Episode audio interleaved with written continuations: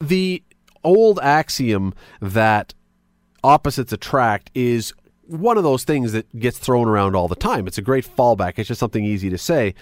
And it is, it's, it's interesting. It's an interesting way to look at life because, you know, it's kind of cool to think that I'm not just getting together with someone who is like me. And it's clearly something that interests people because really, think about it, it is basically the main plot device for almost every romantic comedy ever written. Two people who have nothing in common, who start the movie by hating each other because they have nothing in common, end up at the top of the Empire State Building making out on Valentine's Day. Like, that's every romantic comedy, right? But the question is, is it true? Do opposites really attract? Do we see attractiveness in our opposite? Or, or do we really just date another version of ourselves? Well, a new study that's out says that When Harry Met Sally may be a great movie, but it is completely flawed in what it used to get to the end result. Doctor Angela Bahns is an assistant professor of psychology at Wellesley College and co-author of this study. She joins me now. Doctor, thanks for doing it this evening. Hi. I'm doing great, thanks. This is, I find this hilarious because what you have studied, and we're going to get into it, seems to be kind of a great rebuttal of everything that we've held to for years and years and years that says that we always look for the opposite. You, you, your study, which I think looked at something like fifteen hundred people, found the opposite of that. That's right. Um, you know, folk wisdom is always sort of conflicting. You can say opposites attract, or you can say birds of a feather flock together. You hear both. Um, but the bulk of research by social scientists who have looked at this question comes down firmly on the side of birds of a feather flock together. Okay, so for yours, now there have been studies that have been done on similar type things or related type things. How did you do yours? How did you come to the conclusion that we generally like people who are like us? Well, so my colleague Chris Crandall and I um, surveyed actually more than three thousand people mm. um, who were with another person in public spaces, and we asked them about their attitudes and values, their personality, and their activity choices, and we measured how similar they were. And we found that pairs were more similar than you would expect to find by chance on almost everything we measured. Okay, so like it really was an overwhelming amount of similarity that we found. How close? I, I mean, are we talking like, you know, people were sort of fifty percent like each other, or they, or, or was it closer than that? Well, so our measurement is, is more similar than you would expect by chance, and so it's dependent on how similar people in that location are. So if you randomly paired two people who didn't know each other from the same town or the same school, for example, are people who are actually friends or romantic partners more similar than that baseline standard? And they were. Okay, and what you said is these are people who are together are often close in interests, close in personality, even close in physical appearance. Um, in our study, we didn't measure physical appearance, but I do know of other studies that have shown that yet. Okay, so uh, let me just, I know, and again, this isn't exactly what you did, but let's start with that one for a minute because I, I do find it interesting. Are, and when those studies have come out, are they saying that people find someone of similar physical appearance in that, you know, we always talk about someone's an eight or someone's a seven, that they find someone else sort of on that scale? Or are, are these studies actually saying people look for someone with physical characteristics that kind of look like they're looking in a mirror almost, like they look like them in some way? Well, so my understanding of this um, research is that it's kind of both. Um, there's definitely a matching effect on level of physical attractiveness. So, like, the sevens are most likely to date the sevens and the tens, the tens, and so on, just mostly because even if everyone's aiming for the tens, not everyone acquires that because they have to. Well, sh- shoot for the moon, that. right? Shoot for the moon. Right. Yeah. But also there's this idea of, in terms of specific features, um, that we might be looking for people who have features similar to us because they look familiar to us. There's research that shows that just being exposed um, to someone over and over again makes us like them more. Um, so because we look at ourselves in the mirror every day, you know, that repeated exposure makes our particular features very familiar. And so when someone else fits that, the sense of familiarity is, you know, comfortable and pleasant. Uh, I mean, it's really interesting because there, there was another experiment in two thousand ten Uh, I was reading about this today that found that people were more likely to find others more sexually attractive if their own photo was blended with the other person's likeness. So that basically, so they were in, immersed into the person's face. They went, oh, that person's really hot, which is kind of yeah. creepy. That's kind of scary. That's kind of creepy in a weird kind of way. Uh, yeah. But, um, per, okay, let's move on to personality.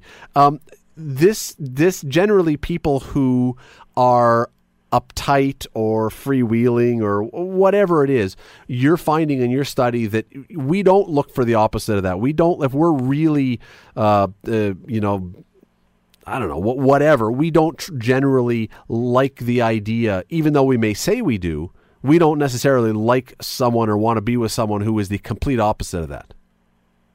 That's right. So, but so in terms of personality, it's not every single trait that we find high levels of similarity. But um, in some areas, yes. So, for example, one exception would be something like neuroticism. Someone who's highly neurotic is not going to get along well with someone else who's highly neurotic. And, you know, that's an exception. Fair enough. But by and large, you know, in terms of how um, agreeable you are or conscientious, there, there are um, similarity effects on these personality traits. So if that's the case, why is it that we always hear people saying that when we get together with someone, if we find someone that that is similar to us in some ways, personality-wise, why are we always trying to change the person we're with? It seems yeah, like that we would then say, well, wait, that's what I want. That's who I am, so I want to be with that person. I know. That's a fantastic question. And, you know, what our study shows, the, the major takeaway is that change is unlikely. Right, our study shows that people are choosing partners to be similar from day one, that they're already compatible, and that there's very little change over time. So I think people are fooling themselves when they think that they're going to go into a relationship and change their partner.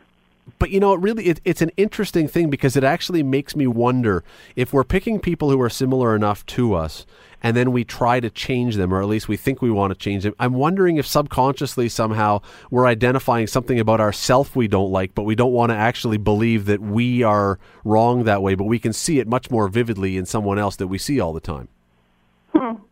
Yeah, that's a very uh, psychodynamic kind of Freudian explanation, um, outside of my area of expertise, but interesting. Yeah, I, I I don't know if that's a good thing or a bad thing that I'm going into Freudian things here, but uh, we'll, we'll we'll leave that one there. Um, the other thing is that it's um, the people who have similar hobbies and stuff. I always thought that, okay, if you're if you're connecting with someone who's got a similar hobby, I always thought kind of that the reason that would happen is because you tend to be at the same place as that person. If you are into running, you're, you're, the chances are you may bump into someone on the running, on the track or wherever else. But it's it sounds like it's more than that. It's not just that you're happening to be at the same place. Again, it's something that is about that behavior that you find attractive. Right. I think, you know, we look at it from an overall picture of the reason why similarity is so appealing is that we're creating our own social environment. Our day-to-day social world is made up of the people we choose to spend our time with. And so when we pick people who like the same things that we do and who think the same way that, that we do, it creates a social environment that's comfortable and um, easy and free of conflict. And these are all very good reasons to to pursue someone who's like us. I'm not trying to be a salesman for uh, e-dating sites or computer dating or something, but this sounds like, if this is true, this sounds like it would mean that those kind of sites should probably be really, really effective if we can just start listing off the things about ourselves that we like. And that's what attracts us to other people. Just list all the things that are great about us and you're going to find someone. I think there's a lot of potential in that strategy. Um, the potential fit, pitfall um, is that when we think too deliberately about the reasons why we like someone, it kind of messes up the process. Takes away the I chemistry. Sorry? Takes away the chemistry and sort of the spontaneity of it. Yeah, exactly. And so, you know, it, it really kind of does boil down to this core familiarity and similarity, but we like to tell ourselves stories that, you know, we're attracted to something else about them, about their health, how unique they are or something. Um, and I think pointing it out so deliberately kind of takes away some of the magic, so to speak. This does all really kind of make a lot of sense though when you, I mean, after you take a step back from this, doesn't it? Because we, I mean, people generally like talking about themselves. They like seeing pictures of themselves or look in the mirror. Generally, we're kind of enamored with ourselves. We're sort of self-focused. So if you can find someone else who is a version of you, well, why wouldn't you like them? Absolutely. Uh, definitely one of the, the big reasons why similarity is, is thought to be appealing is that it's validating. And I know that you've just done this study, so you, it's very difficult, but do you have any theory on whether this would have been the case in past generations? Because we always hear now that we are much more self-involved, and with selfies and social media and everything, it's all about us. Do you think this would have been different years ago when we were less that way, or do you think this would always have been the way it was? Oh, that's a fantastic question. Um, I think it might have been a little bit different just in terms of the opportunities we have now to find someone just like us. So through social media and all, you know, how easy it is to connect to um, a really large and diverse set of potential friends and partners, we can be choosier.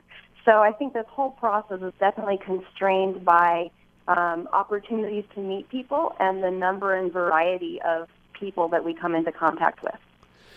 Doctor Angela Bahns, the uh, Associate Professor of Psychology at Wellesley College. It's, it's a really, really interesting study. Thanks for taking some time to talk about it today. Thanks so much for having me.